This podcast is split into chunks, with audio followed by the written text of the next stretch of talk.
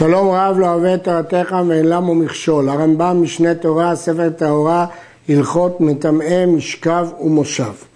פרק רביעי ארבע נשים, דיין שעתן, ואינן מטמאות למפרע. ואלו הן, מעוברת ומניקה ובתולה וזקנה. למדנו בפרק הקודם שכאשר הטמא רואה האישה רואה דם, רואה טומאה, נידה, עזבה, שומרת יום ויולדת, יולדת זה אף על פי שלא ראתה דם, כולם מטמאות למפרע מעת לעת ומפקידה לפקידה, דהיינו, או מהבדיקה הקודמת או מלפני 24 שעות. אבל יש ארבע אנשים שדיין שעתן, רק בעת שהם ראו טומאה טמאות ולא לפני כן. למה? כי הם בחזקת שלא רואות דמים. מעוברת, מניקה, בתולה וזקנה, כל אלה בחזקת שלא רואות דמים, ולכן כשהם ראו דם, אז הן תלויות רק אז, ולא לפני כן. איזו היא מעוברת? משיוכר עוברה. הרמב"ם בהלכות איסורי ביאה פרק ט' כותב שזה אחרי שלושה חודשים. הייתה בחזקת מעוברת וראת דם, ואחר כך הפילה רוח או דבר שאינו ולד, הרי זו בחזקתה ודיה שעתה. ראת דם ואחר כך הוא קר וברא, הרי זו מטמאה למפרע ככל האנשים. כיוון שכרגע היא לא בחזקת מעוברת, היא מטמאה למפרע, למרות שאחר כך התברר שהיא הייתה מעוברת. איזו היא מניקה? כל 24 חודש מיום הלידה. אפילו מת בנה בתוך זמן זה, או שגמלתו, או שנתננו למניקה, נתנתו למניקה, דיה שעתה. זו מחלוקת תנאים במשנה וכך פוסק הרמב"ם. אבל אחר 24 חודש, אף על פי שהיא מניקה והולכת, הרי זו מטמאה למפרע ככל הנשים. בגמרא בנידה נחלקו התנאים. האם הסברה שהמניקה אינה מטמאת מעת לעת היא משום ההנקה בפועל, או משום החולשה של הלידה? ההשלכות הן במקרה שמת בנה או גמלתו, שאז היא לא מניקה, אבל זה בתוך שנתיים ללידה. או שהיא מניקה יותר מ-24 חודש, שאז מצד אחד עברו שנתיים, אז חולשת הלידה עברה, מצד שני היא מניקה. והרמב"ם פסק שדין מניקה הוא משום שנתיים סמיכות ללידה ואין משמעות להנקה בפועל. איזו היא בתולה, שהיא בחזקת שלא ראה דמים? זו שלא ראת דם מימיה. בתולת דמים אמרו, לא בתולת בתולים. כיצד? אפילו נישאת וראתה דם מחמת נישואים, או ילדה וראת דם מחמת לידה, עדיין היא בתולה לעניין טומאה ודיה שעתה, כי שם יש סיבות מיוחדות לדם. דם של נישואין או דם של לידה, אבל לא דם של וסת. דם של וסת היא עדיין לא ראתה, ולכן היא בחזקת טהורה, ולכן היא רק דיה שעתה והיא לא מטמאה למפרע. גם זקנה היא מסולקת דמים. איזו היא זקנה? כל שעברו עליה שלושה חודשים סמוך לזקנותה ולא ראת דם. העונה הבינונית היא חודש, אז אם היא לא ראתה שלושה חודשים דם, סמוך לזקנותה, סימן שהיא כבר מסולקת דמים. איזה הוא סמוך לזקנותה? כל שחברותיה קוראות לזקנה בפניה ואינה מקפדת, היא לא רואה בזה עלבון. עברו עליה שלוש עונות וראתה, וחזרה ועברו עליה שלוש עונות אחרות, או פחות או יותר ועד, הרי ככל הנשים אם טמאה למפרע. אם פעמיים היא ראתה אחרי שלוש עונות, שוב רואים שיש לה וסת אלא יותר רחוקה, ולכן אה, יש לה דמים, היא לא מסולקת דמים, והיא מטמאת למפרע. יש שדייקו שהרמב"ם דקדק לכתוב פחות או יותר, כי אם היא תראה בדיוק באותו יום, אז זה כאישה שיש לה וסת, ששוב דיה שעתה. בתולה שראת דם, אפילו שופעת כל שבעה או דולפת, הרי זו פעם אחת. לא מחשיבים את זה לכמה פעמים, אלא לפעם אחת. ראת דם, הוא פסק, וחזרה וראתה, הרי זו שתי פעמים. ונלמד עוד מעט שאם היא רואה שתי פעמים, היא כבר לא בחזקת מסולקת דמים, ובראייה השנייה היא מטמאת למפרע. תינוקת שלא הגיע זמנה לראות, וראת דם פעם ראשונה ושנייה, דיה שעתה. נשים לב, בתינוקת, כיוון שלא הגיע הזמנה, אז פה אפילו בפעמיים דיה שעתה. שלא כמו בבתולה שראינו קודם, שבפעם השנייה כבר מטמאת למפרע. רעת פעם שלישית מטמאת ומפריע. כלומר, יש דין שתתחזק בראיות. כלומר, בראייה השלישית התברר כבר שמתחילה היא לא תינוקת, ולכן היא מטמאת למפריע. עברו עליה שלושה חודשים ואחר כך ראתה, דיה שעתה. עברו עליה שלושה חודשים ואחרים אחר כך ראתה, דיה שעתה. עברו עליה שלושה חודשים אחרים וראתה מטמאה למפריע. פה, שוב, אחרי שלוש פעמים, אז אנחנו רואים שהיא רואה בכל זאת, כיוון שהיא רואה בכל זאת אז היא לא תינוקת והיא מטמאה למפריע. תינוקת שהגיעה זמנה לראות, ורעת פעם ראשונה היה שעתה, שנייה מטמאה למפריע. פה לא צריך שלוש פעמים, כיוון שהגיע זמנה לראות, אין צורך בחזקה. עברו עליה שלושה חודשים ואחר כך ראתה, היה שעתה. עברו עליה שלושה חודשים אחרים ואחר כך ראתה מטמאה למפריע. שוב נשים לב שפה מספיק פעמיים, לא צריך שלוש פעמים, כיוון שהגיע זמנה לראות. מה שאין כן בתינוקת שלא הגיע זמנה לראות, שהיינו צריכים שלוש פעמים. מעוברת ומניקה וזקנה ובתולה, כל ארבעת הנשים שאמרנו שהן מסולקות דמים ודיין שעתה, שהגיעו לראות שראו ראייה ראשונה, דיין שעתן. ראו פעם שנייה, מטמאות למפרע ככל הנשים כמו שביארנו. כיוון שהגיע זמנם לראות, אז אכן מספיק פעמיים, ובפעם השנייה כבר מטמא למפרע. ואם ראו הראשונה באונס, אף בשנייה דיין שעתה. אם הראייה הראשונה הייתה באונס, אז היא לא נחשבת לראייה, וכן גם בשנייה דייה שעתה. הראב"ד מסיק וכותב שבמעוברת ובניקה זה לא כך, אלא רק בזקנה ובתולה. אבל מעוברת ומניקה, גם אם הם ראו באמצע, הם בחזקת מסולקות דמים ודיין שעתה. מעוברת או מניקה שראת דם ועברו עליה שלושה חודשים, ואחר כך ראה דייה שעתה. עברו עליה שלושה חודשים וראת פעם שנייה, שהיא שלישית לראייה ראשונה, מטמאות למפרע. הרואה דם אחר דם תואר, בתוך 24 שעות היה שעתה. אם היא הוחזקה בטהרה והדם הוא דם תואר, אז בתוך 24 שעות רואים את זה עדיין כדיה שעתה, כי הוחזקה כטהורה. וכל שדיה שעתה, אף על פי שאינה מטמאה למפריע, אלא ברגע שהיא ראתה, צריכה להיות בודקת עצמה תמיד. וכל אישה המרבה לבדוק משובחת. חוץ מן הנידה ויושבת על דם תואר, שאין הבדיקה מועילה להם כלום. שהרי נידה היא ודאי טמאה, גם אם היא לא תבדוק. ויושבת על דם תואר היא ודאי טהורה, אז אין משמעות לבדיקה. חכמים תיקנו להן לבנות ישראל להיות בודקות עצמם בכל יום בשחרית מפני טהרות של ערבית, ובערבית מפני טהרות של שחרית. וכל האוכלת תרומה בודקת בשעה שאוכלת תרומה. וכל אישה בודקת בשעה שעוברת לשמש מיטתה מפני הטהרות. אבל אם לא הייתה עוסקת בטהרות, אינה צריכה בדיקה לבעלה. שכל הנשים שיש להן וסת בחזקת טהרה לבעליהן, כמו שביארנו בעניין נידה.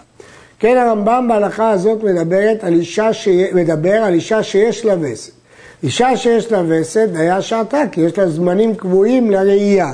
אז היא לא צריכה בדיקה, כי דייה שעתה, ובכל השעות האחרות היא מותרת לבעלה. אבל לענייני טהרות, למרות שיש לה וסת, היא צריכה בדיקה, בגלל החומרה של טהרות. וכמה לבדוק? לבדוק בשחרית פני טהרות של ערבית, היא צריכה לבדוק בשחרית בבוקר כדי למנוע חשש שנטמע המזון שהיא עסקה בו בלילה, אה, ו... ובשערבית מבני טהרות של שחרית. כל אוכלת תרומה צריכה לבדוק שוב בשעה שאוכלת את תרומה או בשעה שעוברת לשמש מיטתה. משמע מהרמב"ם שאישה שאין לה וסת צריכה בדיקה גם לבעלה כשהיא לא עוסקת בטהרות. וכך כתב הרמב"ם בהלכות איסורי ביאה. אבל הרעב"ד וראשונים אחרים חולקים על הרמב"ם וסוברים שכשהיא לא עסוקה בטהרות, אף שאין לה וסת, היא לא צריכה בדיקה כלל.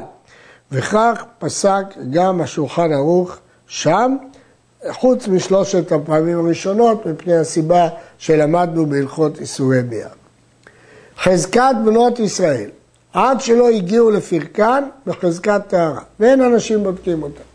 אבל משהגיעו לפרקן, צריכות בדיקה, ונשים בודקות אותה. כלומר, צריך נשים נאמנות. אז אם הן קטנות, צריך אישה גדולה.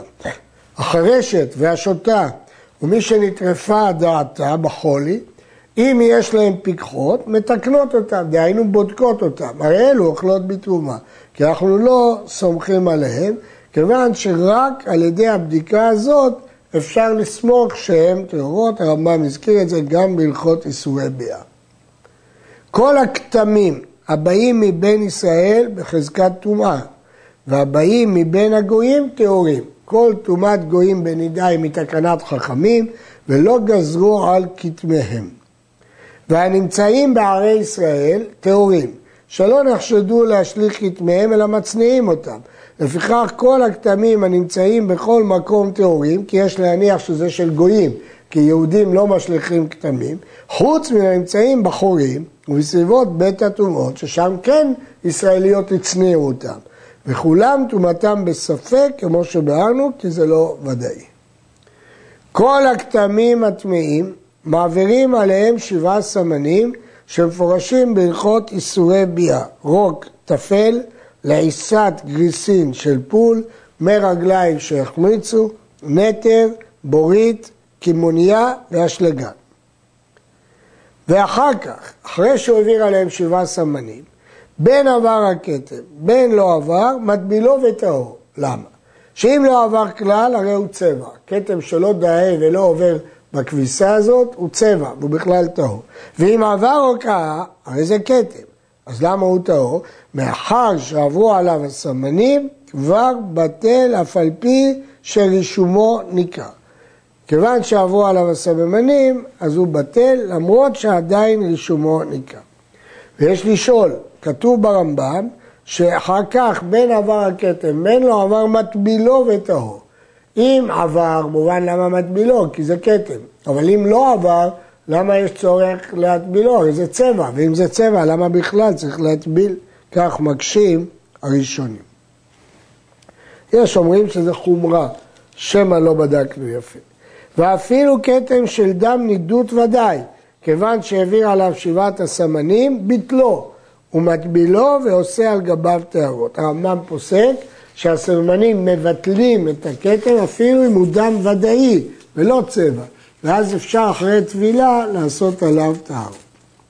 בגד שעבד בו הכתם, מעביר על כל הבגד שבעה סמנים ומטבילו. כיוון שאנחנו לא יודעים איפה הוא עבד, אז צריך להעביר על כל הכתם. עבדה בו שכבת זרע, אם היה חדש, בודקו במחט. מקום הזרע קשה והמחט מתעכבת מלהיכנס בו, כך מפרש רש"י. ואם היה שחוק, בודקו בחמה. אם הבגד לא חדש, אוחז את הבגד בינו לבין השמש, ורואה היכן אור השמש אינו עובר, ויודע ששם יש שכבת זרע. בגד שהיה עליו כתב, והטבילו, ועשה על גביו טהרות, ואמרנו שאחרי שמטבילים אפשר לעשות עליו טהרות. אחר כך, אבל לא, מה שאמרנו שאפשר לעשות על גביו טהרות זה אם העביר עליו שבעה סממנים. אבל פה הוא לא העביר עליו שבעה סממנים. לפני שהוא העביר עליו שבעה סממנים הוא הטביל אותו ועשה טהרות. אחר כך העביר על הכתם שבעה סמנים ולא עבר. הרי זה צבע. ואז התברר למפרע שבכלל זה לא היה כתם. לכן הטהרות שעשה טהורות, למרות שהוא עשה אותן לפני שהוא העביר את הסממנים. ואינו צריך להטבילו פעם אחרת, כי התברר שזה בכלל לא כתם, זה צבע. ואם עבר הכתם או כאינו, הרי זה כתם. אז אם זה כתם, מתברר שעשית על גביו את הטהרות לפני שביטלת אותו, לפני ששמת סממנים. הטהרות מאוד, שהרי הקפיד על הכתם להסירו, וצריך להטבילו פעם אחרת לטהרות. לכאורה קשה, הרי אם עבר הכתם, הטהרות מאוד משום שהיה דם נידה עד עכשיו, בלי קשר לשאלה שהוא מקפיד או לא מקפיד. מסביר החסדי דוד, שאם לא היה מעביר עליו סממנים ולא היה מקפיד עליו, נחשב הכתם כטומאה בלועה שאינה מטמאה, ולכן היה טהור. אבל בגלל שהוא העביר, גילה דעתו שמקפיד, אז זה לא טומאה בלועה ולכן היא מטמאת. כתם שהעביר עליו שישה סמנים ולא עבר. ואחר כך העביר עליו צפון, זה סבון, ועבר, הרי הטהרות שנעשו על גביו טמאות, אף על פי שהצפון מעביר הצבע, הואיל ולא העביר שבעת סממנים, הרי זה בחזקת כתם, ושמא אילו העביר השביעי, היה עובר. כלומר, אנחנו לא יכולים להיות בטוחים שזה צבע בגלל שהסבון הזה, הצפון, העביר אותו. כי יכול להיות שזה כתם, ויכול להיות שגם בשבעה סמנים הוא היה עובר, מכוח כתם. ולכן יכול להיות שזהו כתם ולכן זה טמא. העביר עליו שבעה סמנים ולא עבר, אז ברור שזה צבע. וחזר והעבירם פעם שנייה ועבר. כל הטהרות שנעשו על גביו בין תכבוסת ראשונה לשנייה, טהורות. וכל הטהרות שנעשו על גביו אחר תכבוסת שנייה, טמאות. הואיל וגילה דעתו שהוא מקפיד עליו ורוצה להוציא רישומו, הרי זה טמא עד שיבטלו ויטבילו. פה יש חידוש גדול בפסק הרמב"ם. כי לכאורה קשה. הרי אם לא עבר בפעם הראשונה בשבעה סממנים, הרי התברר שזה צבע ולא כתם. אז מדוע כשהוא העביר פעם השנייה זה טמא? הסיקו מכאן התוספות, שגם כשלא עבר לאחר העברה, אינו ודאי צבע, אלא ספק ספקה. אז אם לא ביטל אותו, הוא טמא מדברי חכמים. כבר ביארנו. יש עוד דעה, עוד ביאור ברמב"ן, שאחר שעבר בפעם הראשונה הכתם כהה. אז הוא נחשב לדם נידה, אלא שהוא טהור כיוון שהוא כהה. אבל אם הוא העביר שוב, הוא לא ביטל את הרושם שנשאר, חוזר להיות ככתם, הוא מטמא, וזה חידוש גדול. כבר מענו בהלכות איסורי ביאה, הכוונה לפרק ט', הלכה ל"ז, שבעה סמנים שמעבירים על הכתם מים, כבר הזכרנו אותם, ואיך מעבירים אותם. שצריך לקסקס על כל אחד ואחד. האישה שמתה ויצא ממנה דם, מטמא משום כתם כדם הנידה, שהמקור מקומו טמא. אף על פי שיצא הדם אחר שמתה ואין כאן נידה, הואיל המקום טמא יצרה, מטמא תאורת כתמים. ואם היה בו רביעית, מטמא באוהל, הוא מטמא משום כתם. הוא נחשב גם רביעית דם מן המת וגם דם הנידה. עד כאן.